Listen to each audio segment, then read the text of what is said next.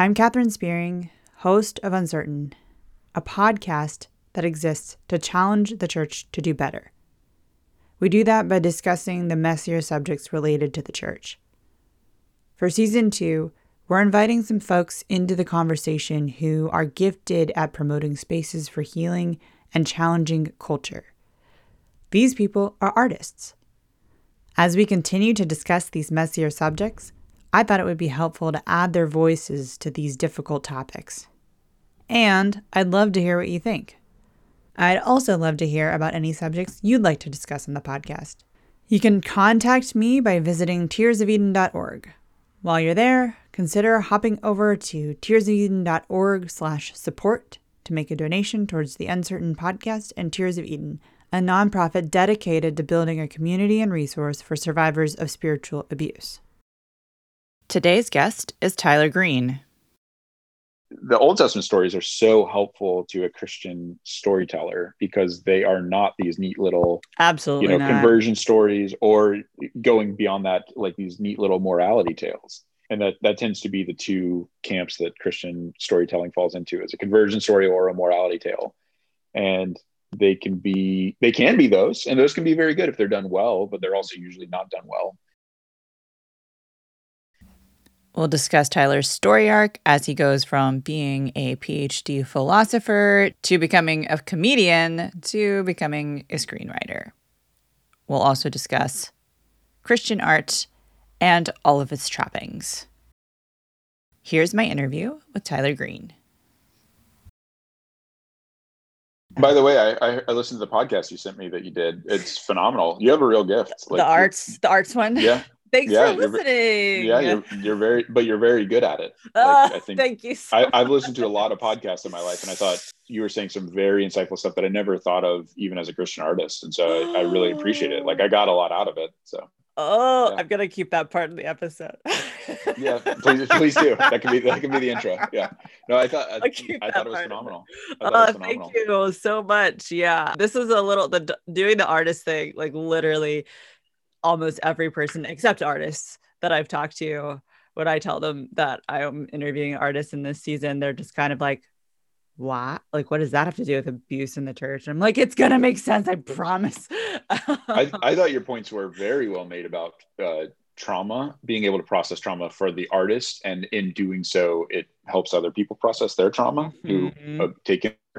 And then I thought also, um, I thought that was that was really exceptional um, because uh, I think beauty can do a lot of healing, and I think Mhm. saying, "Hey, I understand. I've been through that," and I, I, I think, well, I'll save it for the. But I was going to say, I think, uh, I think go, keep going, keep going. one possible definition of is uh, finding pain, finding beauty through pain, and that's like the Yeah. artist's job. And Absolutely. I, and I think that that you know that's a great service that very few professions can provide. Um, Absolutely. and then the other thing I thought was really good is we talking about the like the chain uh, of change that happens. And so, sort of like policy is like the, one of the last things to change, but art is one of the first things to change. And I think we need all li- links in the chain to be pulling correctly, or whatever that mixed Mhm. metaphor is that I'm. But I think that that that, but I think that needs to happen. And I think you're right. I think artists can get there sort of first, make sense of it, and then yeah, Yeah, and they are the instigators of the change. Usually, it usually they culture change, and then once the culture changes, that's when the law changes and the policy changes, and to keep up with that, so they're at the beginning of that change. So Okay. I'll let you just kind of introduce yourself by sharing your creative origin story. How did you get to? Well, what do you do, and then how did you get to? Okay. Yeah. So my name is Tyler Green, and I am a screenwriter, and I've worked in television, and I'm starting to venture into movies. I've sold a TV show, worked on a couple TV shows, and had a lot of lean time in, in between. So still trying to like let the the full artist's traction- life. yeah, exactly. Ready for the full traction to start at some point. Yeah, and then how did I get into this? So it's weird. I got in very late into art. I got in when I was 30, which is very late, at least I, in my thinking. And so, yeah, I yeah basically came up through college and started getting interested in theology. I, I loved writing papers, theological papers, position papers. I went to the University of South Carolina thinking I wanted to get a philosophy of religion degree so that then I could maybe teach at a university level sort of what I was kind of learning at seminary and sort of find a way to maybe make that more palatable for the the non-christian world and say you know and, and to have like thoughtful discussions where we can disagree but we can have more in depth. We can, I, I don't need to be preaching at you. We can talk about this. I sort of saw myself as an outside the church i don't like the word evangelist in that sense but like it's uh, someone who was trying to take church thoughts and bring it outside the church but in a way that would be non-offensive or non-domineering. Um, it's interesting yeah. that you saw that you needed to do philosophy in order to be able to present these things in a non-domineering way and that that was how it was coming across to you. That's really interesting. Yeah i well i won't mention the name of the seminary but the seminary i went to was very theologically domineering mentality got it uh, we're in a culture war this is a fight you know we need to beat the unbeliever like it was very bad in their, okay. the way that they framed what they were doing and they only wanted preachers. So, um, so yeah, so I, I went as a bit of a fish out of water through seminary and then into studying for a PhD in philosophy. And I got there and I realized I don't have what it takes. like I don't mm-hmm. have, mm. And that that was very hard. But I saw the real deal philosophers, and I was like, oh, this is I'm I'm out of my I'm kidding myself. Mm-hmm. And either because of that or sort of in conjunction with that, I had also been a very big fan of stand up comedy. And so at the University of South Carolina, they had open mic comedy contests and things like that. And so I started trying out for that. And I actually got more interested in joke writing than reading my dusty philosophy books that I was supposed to be reading. And I, I was like, oh no, this is really bad because I am not even doing the homework that I want to be doing at the very beginning of a PhD. Like this isn't going to happen kind of thing. Yeah. And so I, I started doing comedy around the university and I, it went like exceptionally well, like right okay. out of the gate, which I think is a rarer thing to find. So I just started doing as much comedy as I could. I found like open mics around the town and all this sort of stuff. And then I, at Thanksgiving, so I made it like half a semester. And then at Thanksgiving, I realized, oh my gosh, like I'm, I'm failing my classes. And in fact, one of the classes that I was failing was one called symbolic logic, which is basically like super advanced math, which I never had any of that, but it was a required course. And I was like failing it really bad. And I had friends basically saying, like, no, no, no, just hire a tutor, like, you know, just really double down on this, find the people that are doing well in the class and like ask them for help. And and I was like, no, I don't want to do that. I don't, mm-hmm. I don't want to go this route. And so at Thanksgiving, I went home and I never went back and I dropped all my classes and I started doing stand-up comedy um, wow. I think I think it was like 23 years into school at that point. Wow. you know, so, something crazy like that. I was 28 at the time, but I was a grad school dropout. It's my second grad school, mind you. So like, I didn't want to be a pastor. I didn't get the things to be the philosophy person, and so I started doing stand up comedy. so I was a very late bloomer in that regard. Yeah, and then what I, an I, arc. I know it's very weird, and then I I'm the only comedian to have graduated from my seminary, as far as I understand. And uh, yeah, and so I started doing stand up comedy. Went home to Asheville, North Carolina. Did it a year just to make sure. Like moved back in with my mom at 28, and was was like, hey, I just need to see if I'm crazy or if I'm throwing my life away. So my mom was surprisingly supportive, oddly enough. I just did it for a year, did hit as many mics as I could. I think I got up to some like crazy number of uh, open mics that I was doing. And then I was like, you know what? I'm gonna I'm gonna go to LA. Like I'm just wow. gonna. I've, ne- I've never been to California. Packed up my Honda Civic, drove across the country, and landed in LA. A year that I was here, maybe yeah, it was about a year that I was here.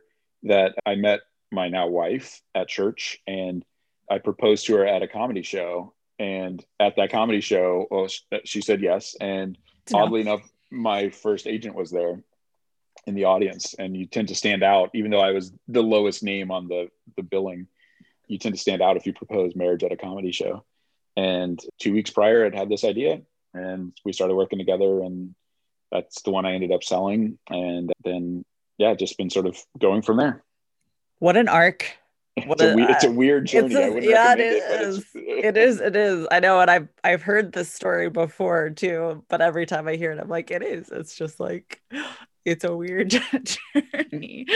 um, yeah. So then, how would you describe your creative outlet now? Like, what are you what are you working on? What are you what do you enjoy uh, working on? Maybe that's yeah.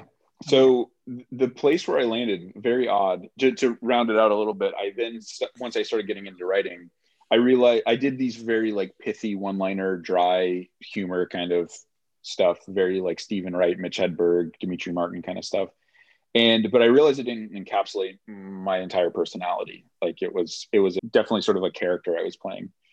And then when I got into writing, I realized like, oh, you can actually show multifaceted parts of your personality. You can spread a little bit of your character through all of the characters in the show.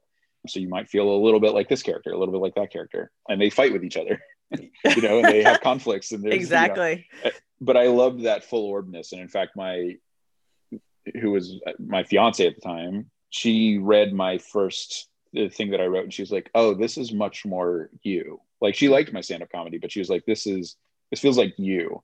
And so I started out in TV comedy, but I have now morphed into film drama, which is very hmm. odd. Which is, I think, as I've like gone through my own, you know, introspection and yeah. healing, like we've, you know, we talked about, like the that has brought out more dramatic tones, which is kind of interesting because I've always been very tried to be very jovial, and then I realized like the more I looked inside, I was like, no, there's some heavy stuff in there, and like let's work through that. And mm. so yeah, so now I my the project project I'm currently working on is a feature film about Beethoven and about his struggle. He had a very tough childhood, and then he sort of rose to the. He was a from sort of like a backwater town of Bonn, and then moved to Vienna, which was like the LA of his time, kind of thing, where he rose to prominence as the sort of greatest living composer. And then, right as he was starting to become the full thing that he thought he could become, he started losing his hearing, the very thing he needed to do, you know. And so he was almost using his success as a validation of his personality or his his life, and then that was being taken away from him. Mm-hmm. And people don't talk about this enough, but he really wrestled with God. Like he was a very uh, he at least spoke of God a lot. But so my story is about through the journey of that all that loss, and then in the end realizing like, oh, actually, this this is actually fixing a lot of what was lacking in my life. And then through that loss, he finds joy, and then he realizes, oh, I can actually write music without my hearing, which is something mm. he didn't think he could do. And then he writes his masterpiece, which is the Ninth Symphony. It's about his path of sort of like wanting to find his own version of happiness, having that taken away from him, only to find out that joy was replaced by it, and mm. um, that you can have unhappiness and joy at the same time, but you can't have it the other way around. Whoa. Do you feel like your comedy still shows up in your writing? I mean, I I'm currently working on two TV projects that are both comedies. so so I I like that I I've retained that. Like I've not. I was a little worried I was jettisoning my comedy mm-hmm. for but thankfully like it's stuck around but i tend to find that i le- I, I appreciate the tears over the laughter mm-hmm. maybe is a way to put it um i think that's more potent but i think both are completely necessary right yeah. i know when i that i'm remembering the one script of yours that i read the st andrews one and it's a very it's a very it's i mean i guess i don't know if you would describe it as dark comedy but yeah, I think so. Yeah, that's how you would describe it. Yeah, because yeah. it's kind of like a maybe not quite Quentin Tarantino no dark, but very yeah. It's it's a very dark story, but then humor is is used very intentionally throughout it. And not even he, as go ahead. Oh, I was just gonna say yeah, and the character uh, was not really uh, trying to be funny. Right. It's one of those where he just sort of like was funny despite himself. Because he's so outlandish. Yeah. Yeah. Which can be so real life. yeah, absolutely. there are. I think if, if you were to take an, an objective look at all of our lives, you would laugh a lot. You know, absolutely. There might be other tragic moments, but there would be definite laughter. Like we sort of laugh at cats that, you know, my wife and I have two cats and we laugh at them all the time because they don't think they're being funny, but we think they're being hilarious. Right. How do you because you meant you mentioned this a little bit, how have you seen your art to be healing either for yourself or have you witnessed it for other people?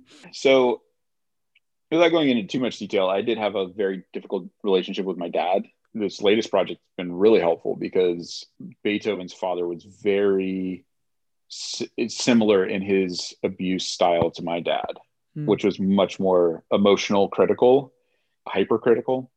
And you know, he wasn't physically abusive, but he constantly sort of put his insecurities into Beethoven and made Beethoven question all of the decisions of his life, which of course really can mess up your internal compass of your direction of you, you sort of second guess all of your decisions. And Beethoven was very much that that kind of person. So that that was extremely helpful. And I can just think back in the various times in my life where I have changed significantly, and often it has been either concurrent or precipitated by art, by good art. I'll give you this the it sounds maybe silly now, but at the time it was very profound to me. Was uh, I was also kind of bullied in middle school. Middle school was a very tough time for me, but it was when I discovered uh, I discovered Green Day's second album, which is called Kerplunk, which is the one before like they sort of blew up. And I just remember the style of songs and like the way he was thinking. Because if you look back on it now, it's kind of a relatively juvenile album, maybe one could say. But he wrote it when he was very young. And i just remember thinking like oh here's someone putting all the ways that they're feeling and feeling misunderstood and feeling like they just don't fit in into words that i understand. Because i was only you know what like maybe 13 or something like that 13 14 he probably i think he wrote it when he was like 16 so i was like oh this is someone who clearly gets me when i felt like no one else got me. And i remember that just being very profound that, mm. that being very reassuring that like oh there are other people like me out there. It's just not anyone in the redneck town that i'm currently living in. Right. So an artist was expressing their own journey and you resonated yeah. with that journey and that kept you from feeling as isolated as you were. Absolutely yeah 100%. i've definitely yeah. experienced that so often with yeah. mostly mostly with writers like reading reading writing and just being like oh yeah they're inside my mind yeah yeah that's really it's awesome a, it's a real gift like it I mean, I think everyone can sort of has a piece of art that they can point to that goes that that really made me feel known or it really spoke to my situation or I could really relate with that. Yeah. Um, what are some ways that you feel like your faith shows up in your art? That's actually a really good question. I'm going to rewind just a little bit. When I was at University of South Carolina, I attended RUF campus ministry, and we had a really great campus leader or whatever they're called, um, named Britton Wood. And he, I told him sort of my plan for wanting to become this sort of like outside the box philosophy professor that was sort of like bringing church ideas to the world, but not in a way that was hopefully judgmental or off putting, but saying, hey, let's, you know, this is where these sort of discussions take place. Can we throw our hat in the ring too? I told him that plan, thinking he'd go, oh, that's amazing. That's a really great because we, mm-hmm. you know, we, and he goes, you know what? I think we have enough pastors and teachers. We need more entertainers. I remember that just like making my brain explode. And I was like, oh, you mean so the thing that I actually want to do, I can do? Because I remember yeah. I'd been in a seminary that was very hard on anything that was, because so even what I was doing, wanting to be a, a philosophy of religion professor that held to the view of Christianity and wanted to discuss those ideas, to them, that was even sort of selling out. Mm. So I, I think in reflection, I think there was a lot of toxic views that I got that got put into my brain early on in my seminary, unfortunately. But was it kind of this idea of anything that is not ministry is not holy? Is that kind of yeah yeah i think so from? and i think they had a very strong view of church the church structure and it was a presbyterian seminary so they believe very highly in the like local church, the session, then the presbytery, then the general assembly, and like that there was a very secure, strong, almost like power structure in the church. And I was still, I guess, a relatively new Christian. That that made a lot of sense to me. I had to really search for like what is right. I went through at so many church confessions, so many statements of faith, and like really wanting to know what do I believe. And then I found this group that I agreed with a lot, and then they're like, "Oh yeah, this is the way the church should be structured, and you shouldn't, you know, go outside the church basically." So, yeah, obviously some remaining baggage from that. So then, when this guy who belonged to the denomination I belonged to and was a pastor, although mind you, a campus minister, so he was sort of working outside the outside the sandbox. And then he goes, "Oh yeah, no, we need people way outside the sandbox, like mm. we, that aren't even on the map here." And it was like, "Oh my gosh," because that's what I want to do. And mm-hmm. you're you're telling me that that's okay? Like, I mean, it sounds silly now. I mean, I think most people would go, "Of course." Like, why why would you let the church dictate that much of your life? But I did, and mm-hmm. it was good in some ways, and I think there was also some bad ways. And I think it takes a lot of maturity to be a Christian artist because you're toying with really big ideas and Absolutely. you aren't vet- and you aren't vetting them. So it's a big responsibility. And I think I appreciated sort of the smallness and protection of people guarding my ideas, uh, which sure. is sad. Which is sad now, but uh, but yes. So so when he said that, my entire paradigm shifted, and that's when I was like, oh, I'm not going to keep doing schooling that I hate and I'm bad at mm-hmm. to keep me from a thing that I really love doing. And ended up leading me here. And so, um, mm-hmm. um, yeah, so I'm very happy to be working in the arts now as a Christian. And so, where how my faith shows up, that's a good question. I actually, when I listened to your podcast, the bad bad faith, I think it was called bad, bad art, art, yeah, bad art. Mm-hmm. Um, it was, I think, I think you really put it into perspective how you defined it as or at least one really good criteria is telling human stories truthfully or however your exact formulation was. But I thought that I think that's really profound because I have some projects that have been like the one that you read was about a radical conversion story. But, you know, obviously that's sort of like Christianity's sort of tried and true cliche in the story business, which I think is trite, but there's a place there's a place for it if it's done well. And I was trying mm-hmm. to do it well. But and it's the true story and it's a true story. Yeah. Mm-hmm. I'm doing a project on Beethoven. It's going to be a very light touch about God because Beethoven does talk about God. In fact, the mm-hmm. Ninth Symphony is about he, one of the lyrics is surely there is a loving father above the star canopy. In German, it maybe sounded a little less clunky, but that's one of the lyrics of the Ninth Symphony. And so he's trying to convince the world that God exists and that he's good. And joy is a proof of the goodness of God. So I have to, I feel compelled to touch there. But I know a lot of people in Beethoven scholarship, because a lot of the stuff I read, they don't really like talking about it as Christianity. Mm. But he, and it maybe it was not as traditional Christianity as you would think. It's not as personal Christianity, but he definitely believed in some form of Christianity. And in fact, on his deathbed, took last rites from the Catholic Church, which is interesting so I have to do a very light touch there. But I, to me, God is the most interesting thing to talk about in stories. That's my feeling because mm-hmm. I, I think I wrestle with God a lot.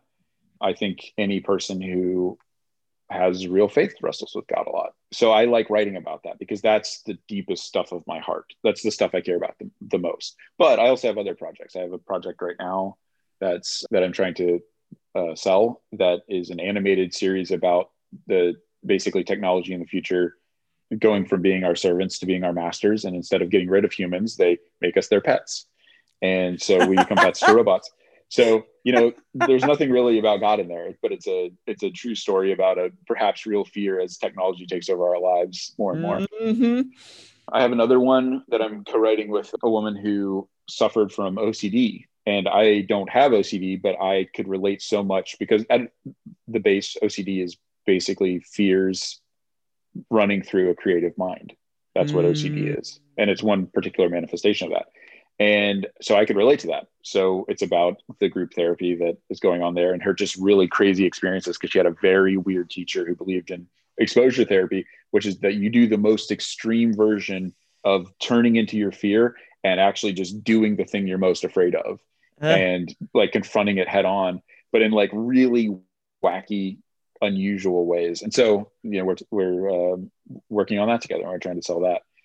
Yeah. So I have a variety of like weird things that are sort of all over the place. Some TV, some mm. movie, some drama, some comedy, some dark comedy, some animation. I like it all. And I appreciate writers that can do that. I mean, obviously the most classical example is Shakespeare, but you know he he both mm-hmm. he he was a master of both the masks, and I think in some small way I'm trying to do that too. What I'm struck by your story is how dramatic it is. It's like it has all these it's like a i mean it's a real story it has like all these like you know like climactic events i guess that have like changed direction for you um and it kind of seems like that kind of takes place in in your your work a little bit. It's like its own its own dramatic story. And then it's really funny because oh, oh sorry, go ahead. You, you have more. no, go ahead. Comment on that, just, and then I'll say the other. I was just gonna say, like, it's interesting because when you're living it, you don't think that it's exactly. That so it's interesting exactly. to hear that, like, your take on that. And I guess maybe that makes a little sense of why, like, I've been moving more towards movies because movies, unlike television, television typically, although it's sort of like morphed a little bit, but typically in television you want your characters and conflicts to not change mm-hmm. or to change minimally. And you just want to see those same characters confront new scenarios. In movies you want it's all about change. The currency mm-hmm. of a movie is change whether for good or for bad.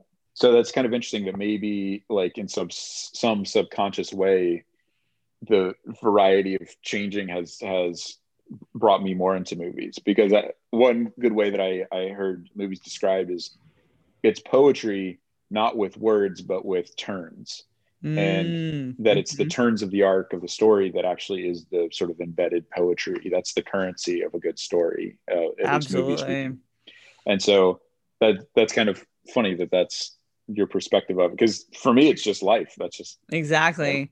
and i think that that's how faith often shows up for an artist who is not strictly like a worship music writer or you know someone who works very strictly in uh, a quote christian genre vein. It is in the subtlety it is in the subconscious and in, in the things that we're not specifically controlling. Like i'm not you know forcing god into this beethoven story God's already there, you know, mm-hmm. and mm-hmm. even just in something with like OCD and just like how the subconscious works in in a in an OCD situation and just humanity and revealing the side of humanity, and then you know you're revealing side of humanity, and if we believe that humans are created in the image of God, then every expression of humanity is is yeah. revealing something about right. this higher power if we if we believe in one. Absolutely. Yeah. And then when you were talking about the church situation of how this person was kind of pushing you outside the sandbox, as you called it, with the with the church mentality of like only only these are the the the the good you know christian jobs or these you know preacher jobs and and how you felt comfortable in that even though you didn't want to do it and how that's so much of us is just like I don't like this, but it's familiar, it's safe. Someone else is taking the risk on my behalf, so I don't have to take that risk. And so then to like take this very risky step outside of that and then that's what artists do. Like we yeah. take risks and show other people the way through those risks and that is but yeah but then it's it takes those people outside of the sandbox to kind of show us okay we don't have to stay stay in this box. We, yeah. we can move beyond this. So that's really cool. Yeah. Well uh, uh thanks. I, I, I, agree with all that. Um, and in fact you know to maybe strain a, an analogy further um, it's pushing someone out of the side of the sandbox and the artist goes outside of the sandbox where all the other people are safely contained and goes okay i'm going to walk through the desert and i'll tell you what it's like. Mm. Mm-hmm. And then that that sort of like you're already in the sand. I can relate to the sand, but here's like it can be much bigger than that. Mm-hmm. And I think that's that's why evangelism can can rub me the wrong way or trying to put evangelism into especially christian movies they're the worst about it um uh, it, uh. It so is it so reductive it reduces humanity to do, can you check this beside your name mm and it's saying and it basically says that's the only experience that matters mm-hmm. and granted knowing god i would argue is the most important thing in someone's life but it's not the only thing in someone's life and to switch that and to and to put that sort of on someone that you can't really talk about anything but you converting and becoming a christian is is to do injustice to I think God's full world that He's made. Absolutely. Yeah. The, the world would be very different if it was meant to be a single question test and it was a yes or no, pass fail, and you were to get to it as quickly as possible. Life would be a very different journey, but also the Bible would look very different. You mm-hmm. know, like the Old Testament stories are so helpful to a Christian storyteller because they are not these neat little absolutely you know not. conversion stories or going beyond that like these neat little morality tales and that that tends to be the two camps that christian storytelling falls into. As a conversion story or a morality tale. And they can be they can be those and those can be very good if they're done well but they're also usually not done well. It's reductive of people and their interests mm-hmm. and so many aspects of life to say we don't really want to talk about that or explore that or or even be challenged in our morality. Mm-hmm. we want you know and and that can become very pharisaical very quickly absolutely my, our morality matters the most. And what we need to do is culturally dominate other people force our morality down their throat and turn them into little pharisees like we are. That that's a that's a real problem. It's a it's a it's a safe safe black and white approach but but yeah like you said it's not all there is. I think that art helped me fall in love with the bible. I think that absolutely. once i started just like really writing and learning story and story form. And then I started reading the Bible as an artist. I was like, this is an incredible story. Like, absolutely. Like, talk about drama. yeah. like, uh, twists, turns. Very little is is shorn up, you know, tightly, neatly, prettily. Incredible characters, dynamic characters. characters unlikable vi- yeah villains that you're not sure if they're the villain or the good guy you know like yeah. just yeah and so complicated so complex. Yeah so to approach to approach the bible as an artist more so than a theologian has made me love the love the bible more so than if i had been you know just reading it for the academic purposes. And, absolutely. and i'm sure that's heretical in some circles. Uh, so final final fun question for you uh, book, movie, song, or TV show that is meaningful to you right now. It can be anything. Okay.